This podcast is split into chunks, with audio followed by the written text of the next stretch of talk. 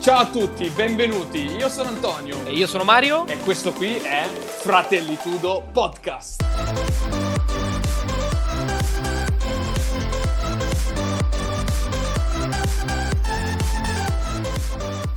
Ciao e bentornato in Fratellitudo Podcast. Quello che stai per ascoltare è il sesto episodio. In questa puntata ci è venuto a trovare un ospite, il primissimo ospite del podcast, un mio ex collega nonché grandissimo amico, Pietro. Con lui abbiamo parlato del suo percorso accademico e del suo percorso lavorativo. Infine abbiamo parlato dei viaggi e alla fine della puntata abbiamo dato i consigli della, della puntata. In alcuni punti purtroppo l'audio risulta interrotto, il problema è relativo alla connessione. La conversazione è chiara e si capisce il senso del messaggio, quindi vi consiglio di rimanere in ascolto dall'inizio alla fine. E nulla, non vi tedio oltre, vi lascio la puntata e vi auguro un buon ascolto. Direi di fare una brevissima introduzione di te, quanti anni hai, cosa hai studiato, quindi introduciti. Ciao Mario, allora io ho studiato facendo la, l'università, ho fatto l'università triennale con, con Antonio di tecniche di laboratorio biomedico e in precedenza ho studiato il liceo agrario, diciamo, quindi un istituto professionale. Praticamente questo è stato il mio percorso. Poi ho deciso di, di continuare, infatti attualmente sto, sto facendo la scuola di specialità in microbiologia e virologia. E quindi praticamente tu sei passato da un uh, liceo agrario, credo sia un liceo. Sì, istituto professionale, ho sbagliato. E poi sei andato a fare la triennale tecniche di laboratorio medico, esattamente come mio fratello. Hai l'età di mio fratello? Sì, sono 93, quindi sono nel 27 anno di età, non ancora compiuti fortunatamente. E niente, questo, questo è un po' il, il, mio percorso in breve, poi approfondiremo nel corso della serata. Perfetto, così almeno abbiamo fatto più o meno una grossa introduzione. E adesso arriva già la domanda difficile, è il perché hai scelto tecniche di laboratorio di un biomedico? Quindi cosa sei diventato una volta fatta tecniche di, di laboratorio biomedico? Così magari spieghiamo un po'. Allora, eh, non c'è un motivo particolare per cui io ho scelto, infatti io volevo fare fisioterapia come tanti altri, diciamo che era un po' una scelta alla cieca, però fortunatamente sono, sono riuscito, non sono entrato a fisioterapia, sono entrato in tecniche di laboratorio, quindi sono detto vabbè, proviamo a vedere com'è, anche perché venivo già da un, da un anno in cui avevo cambiato facoltà. E facendo l'università, quindi ho iniziato, comunque le materie biologiche in generale mi sono sempre piaciute, quindi ho deciso di, comunque di provare e continuare a, a studiare. E grazie soprattutto anche a tuo fratello Antonio, mi ha, mi ha aiutato parecchio, diciamo, nei primi anni, soprattutto la parte matematica e fisica che non era tanto il mio forte. E quindi niente, sostanzialmente questo ho scelto perché comunque successivamente poi mi sono reso conto che era quello che, che mi piaceva, che mi appassionava proprio stare in laboratorio, un, un lavoro in cui comunque devi avere manualità comunque devi anche sapere un po' arrangiarti, diciamo. Ho avuto la notizia del fatto, soprattutto attualità in questo momento, caso Covid e tutto il resto, lavori in un laboratorio, dammi un punto di vista da totalmente, nost- cioè, da totalmente estraneo, com'è lavorare in un laboratorio durante questa tipologia di emergenza.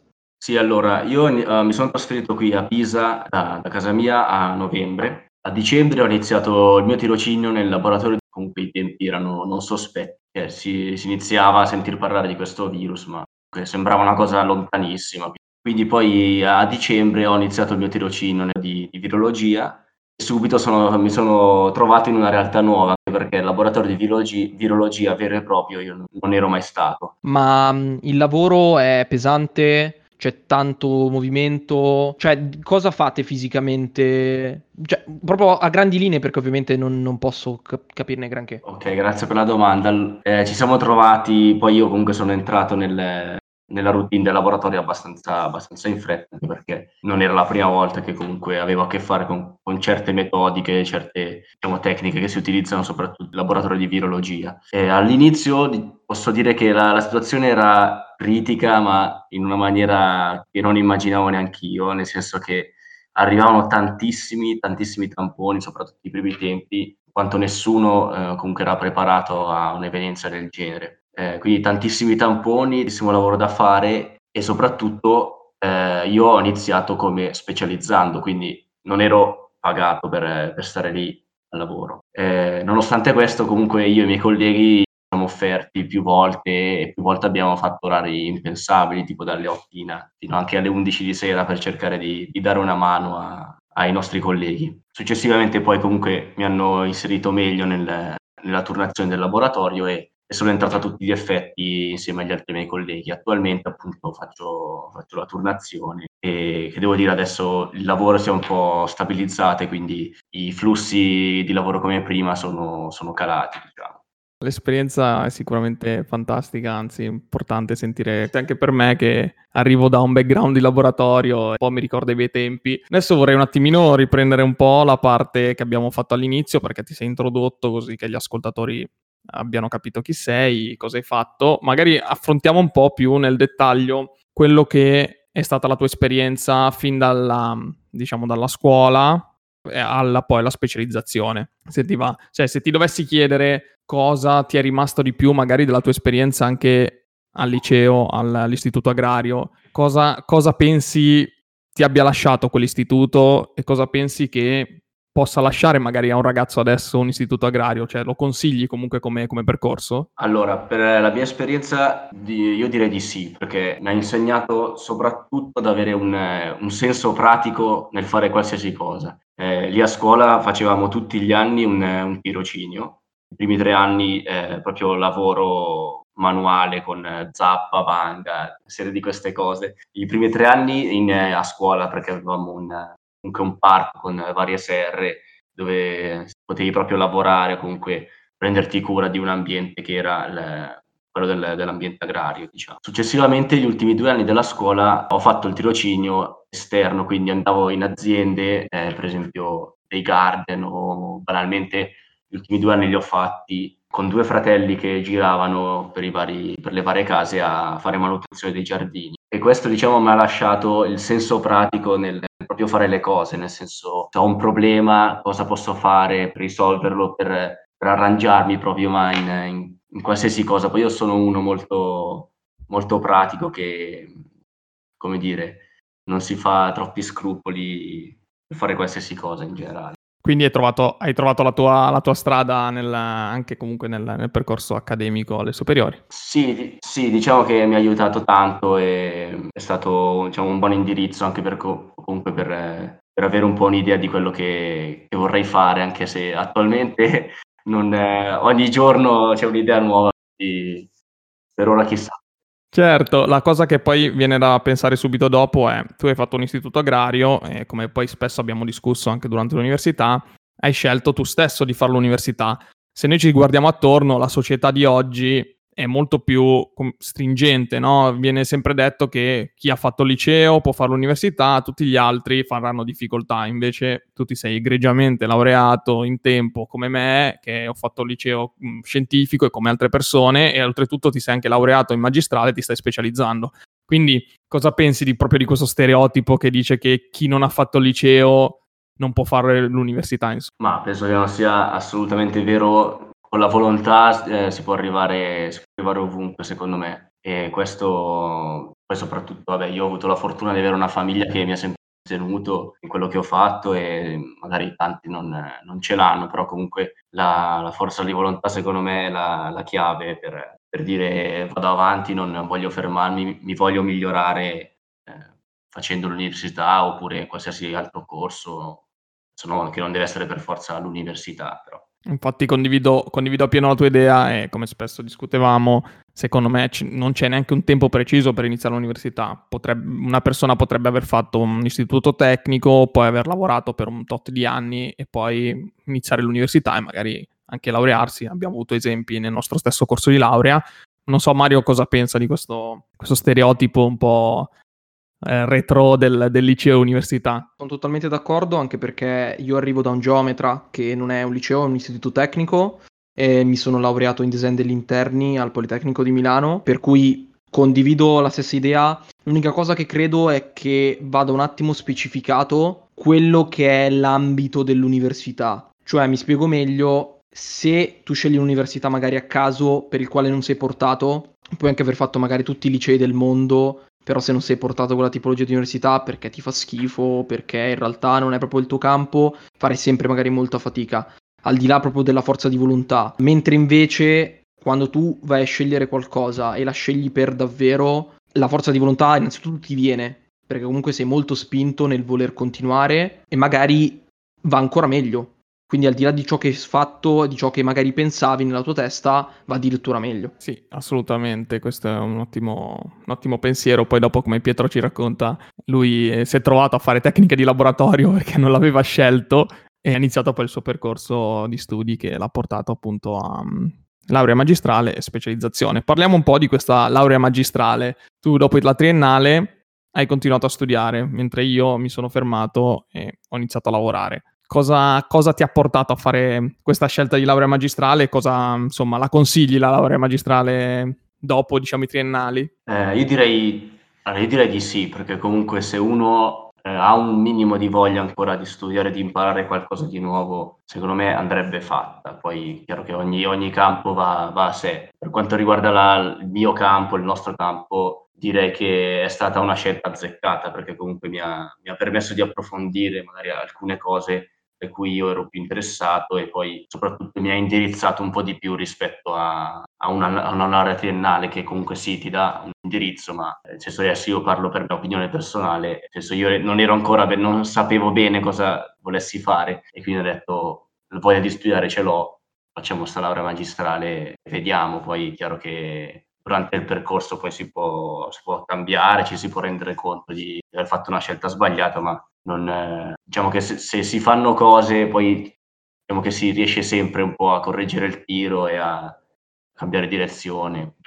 La realtà dei fatti è appunto che la, la laurea triennale comunque nel mondo accademico viene considerata comunque più bassa di tutte chiaramente le specializzazioni eccetera. Di solito viene sempre visto come un primo step, anche se la laurea triennale ti permette poi dopo di accedere al mondo del lavoro e anche abbastanza dignitosamente, condivido il fatto che devi comunque fare quello step in più per presentarti a livello accademico con, con delle credenziali maggiori. Quindi anch'io stesso consiglio comunque di continuare a studiare se uno se la sente, se uno ha voglia e pensa che sia il percorso giusto da fare.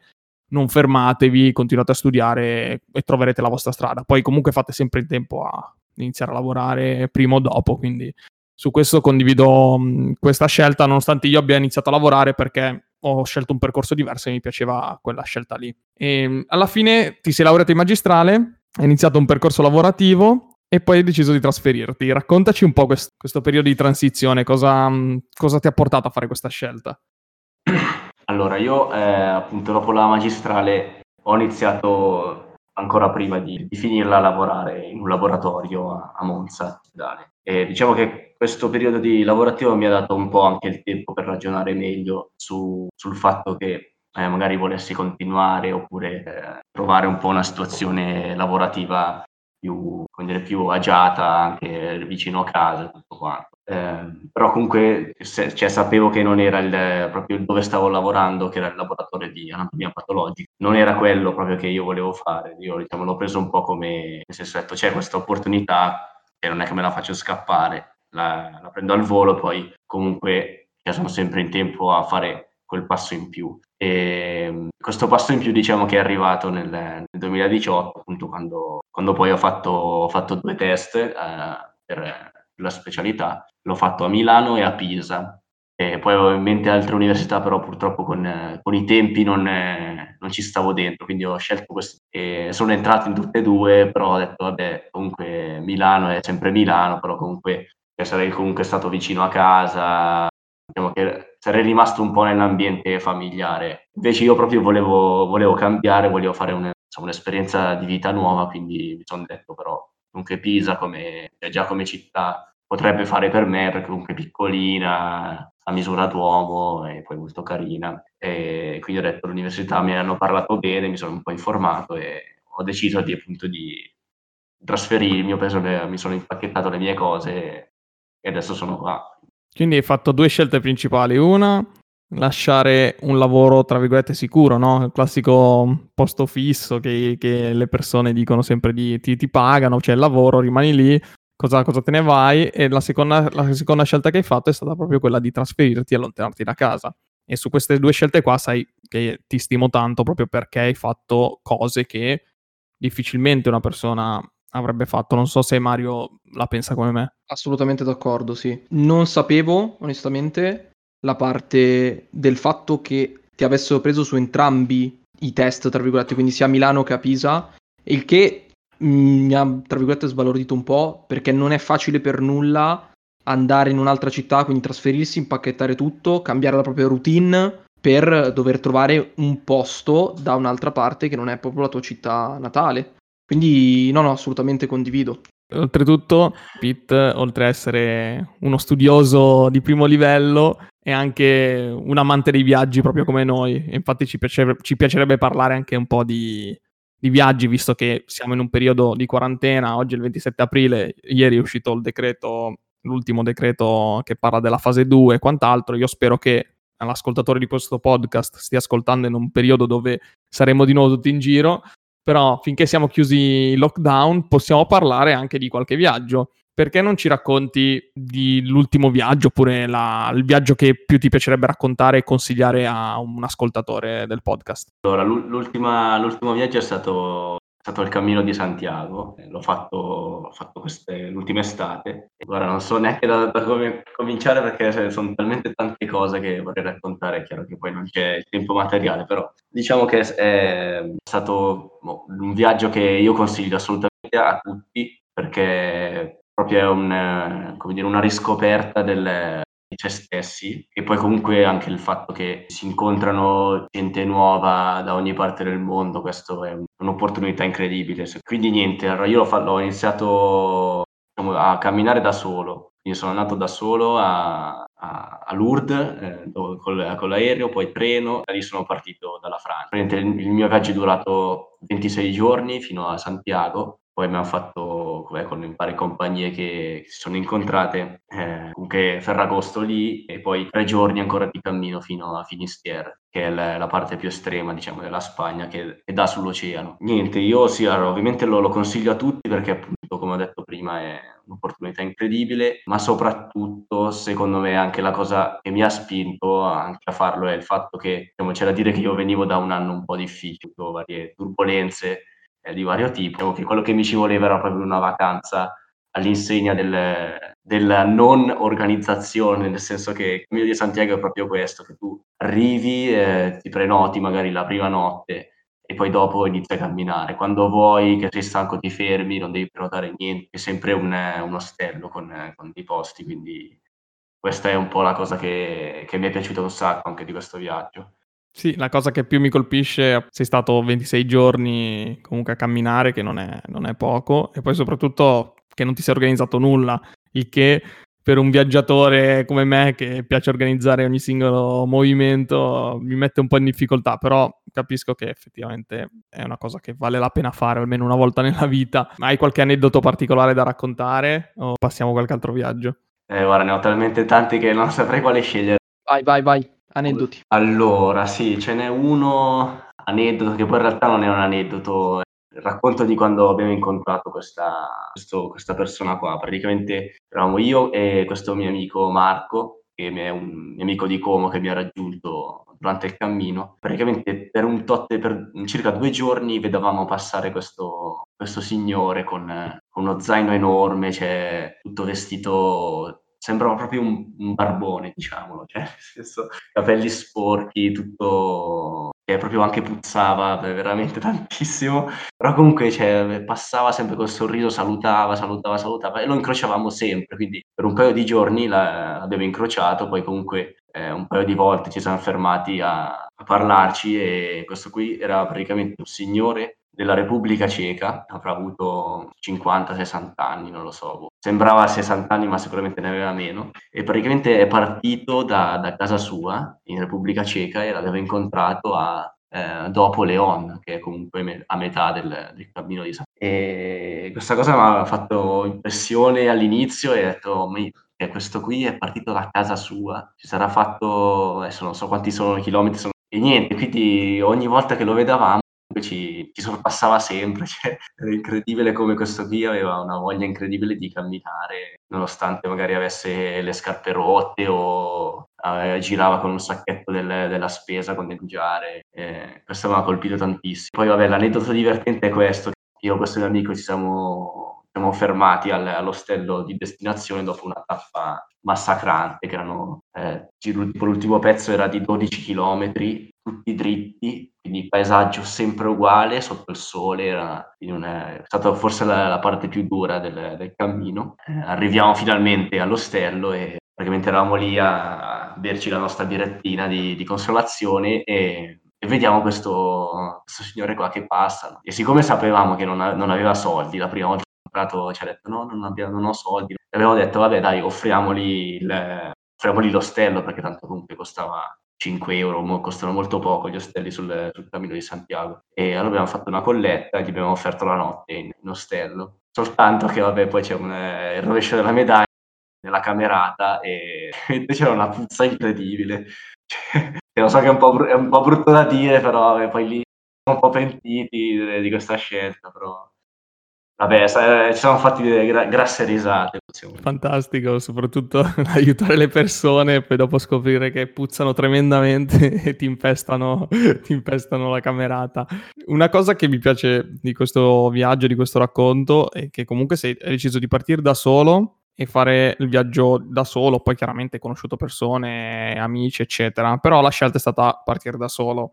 È una cosa che ho fatto anch'io e anche Mario ha fatto. E lo consiglio, consiglio a tutti i nostri ascoltatori di provare almeno una volta nella vita un viaggio da soli. Prendi l'aereo sul sito, parti e ti vai a fare qualche giorno per conto tuo, scoprirai un sacco di cose di te stesso, scoprirai che il tempo lo decidi tu per te stesso, scoprirai le cose che ti piacciono di più, le cose che ti piacciono di meno, ti puoi fermare quando vuoi, puoi andare dove vuoi, insomma, non so se Mario ha qualche aneddoto da raccontare di, di qualche suo viaggio in solitaria.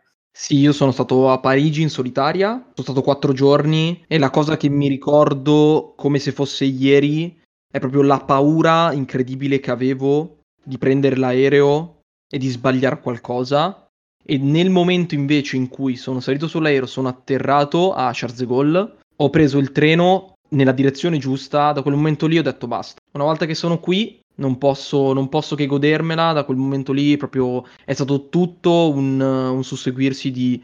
Volevo andare di lì? Andavo. Volevo fare quello? Lo facevo. Come dicevi tu, proprio dettavo io il tempo di ciò che volevo fare, mangiavo quando volevo, eccetera. Ed è una de- delle cose che proprio mi ha reso libero, come se fossi veramente libero di, di poter fare qualsiasi cosa fino a un certo punto, ovviamente. Sì, viaggiare in gruppo è sicuramente bello, ti diverti un sacco, poi hai un sacco di, di, cose da raccontarsi a vicenda. Forse la cosa più bella del viaggiare di gruppo è appunto avere un ricordo condiviso. Quando parli dei viaggi in solitaria lo racconti, però le persone non, non percepiscono la stessa sensazione perché non ci sono state, però ha un valore immenso per noi stessi almeno penso anche tu, Pete, abbia imparato tanto dal viaggio che ti sei fatto, no? Certo, certo, infatti, vabbè, questo non è, non è stato il mio primo a Parigi da solo, quattro giorni, anch'io a, nel 2015. Da lì poi comunque, tutto, esatto, come dici te, non è, la cosa, diciamo, il lato negativo è che eh, non ti rimane, la, cioè, ti rimane il ricordo del, del tuo viaggio basta, non, non, lo condividi con nessuno. Sì, ok, lo puoi raccontare, però comunque eh, non, non, lo puoi condividere con qualcuno. Però comunque è vero che ti fa, ti fa scoprire tante cose di, di, te stesso che magari non, non conoscevi. E questa cosa, vabbè, io l'ho, l'ho, vista soprattutto durante il cammino di Santiago, quando proprio sono stato, mi è capitato ovviamente stare anche in solitudine per, per parecchi giorni e comunque, vabbè, io sono tendenzialmente una persona che non dispiace stare da sola, sono uno che ama la compagnia, ma anche quando sono da solo mi trovo bene. Devo dire che sul cammino di Santiago ho proprio imparato a approfondire questo, questo aspetto di, di, me stesso, quindi è proprio una, una cosa che non, non, ci si aspetta e, e poi dopo si impara come niente, diciamo. Bene, abbiamo fatto una bella chiacchierata, un bel excursus con il nostro primissimo ospite Pete, che ringrazio per essere intervenuto nel podcast. Magari facciamo un breve riepilogo un po' dei temi principali che abbiamo trattato. Il tema principale trattato appunto è stato le scelte scolastiche. Non è detto che se tu non abbia fatto il liceo non possa fare l'università e soprattutto molte volte ti trovi a fare un'università che non hai precisamente scelto e poi trovi la tua strada. Quindi non mollare e continuare a percorrere la strada che, che stai facendo, scoprendo anche delle nuove cose, quindi non porsi mai dei limiti. non porsi dei preconcetti su determinate cose e poi soprattutto mettersi in gioco.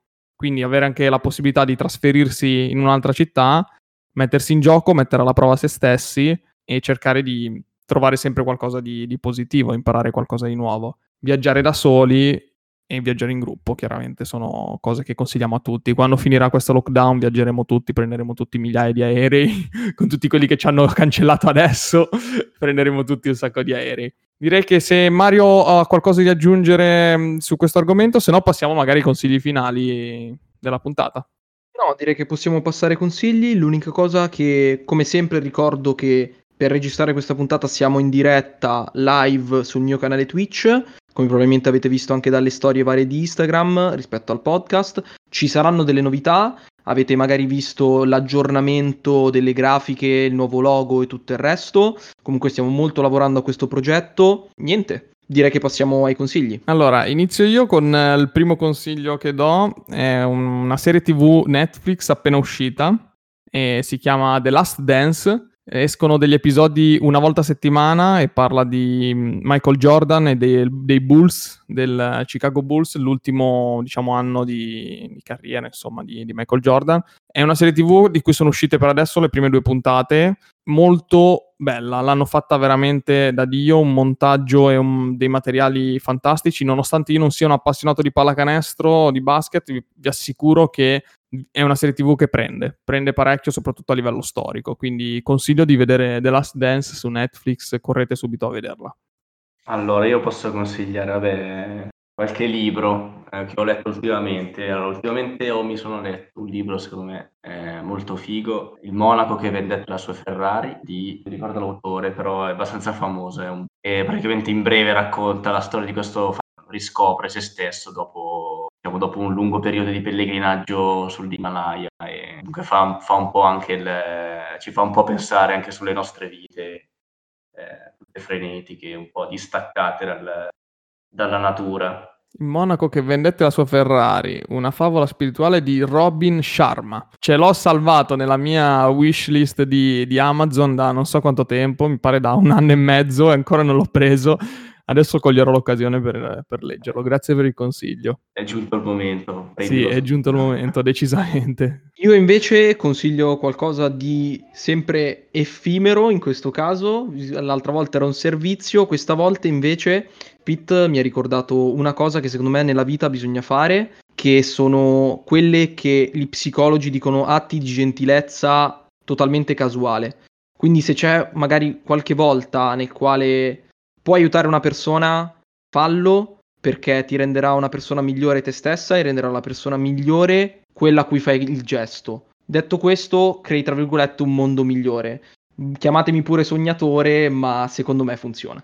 Va bene, Pete, vuoi aggiungere qualcosa? Insomma, come ti è sembrata questa, questa chiacchierata, questo podcast? Cosa... Ah, dai, molto, molto figo e la prima volta di genere, diciamo che io sono abituato a parlare tanto con le persone quando le ho davanti, purtroppo in uno schermo, anche oggi quando ho fatto la presentazione per un esame, ero abbastanza atteso, però dai, eh, ci sta, è molto figo. Sei, andato, andato molto bene, sei andato molto bene, tranquillo. Eh, non è facile parlare, diciamo, davanti a uno schermo appunto col microfono, però poi dopo ci si fa l'abitudine. Perfetto, allora salutiamo i nostri ascoltatori, grazie mille per aver ascoltato la puntata numero 6 del podcast, ci sentiamo alla prossima. Ciao da Antonio. Ciao da Mario. Ciao da Pete.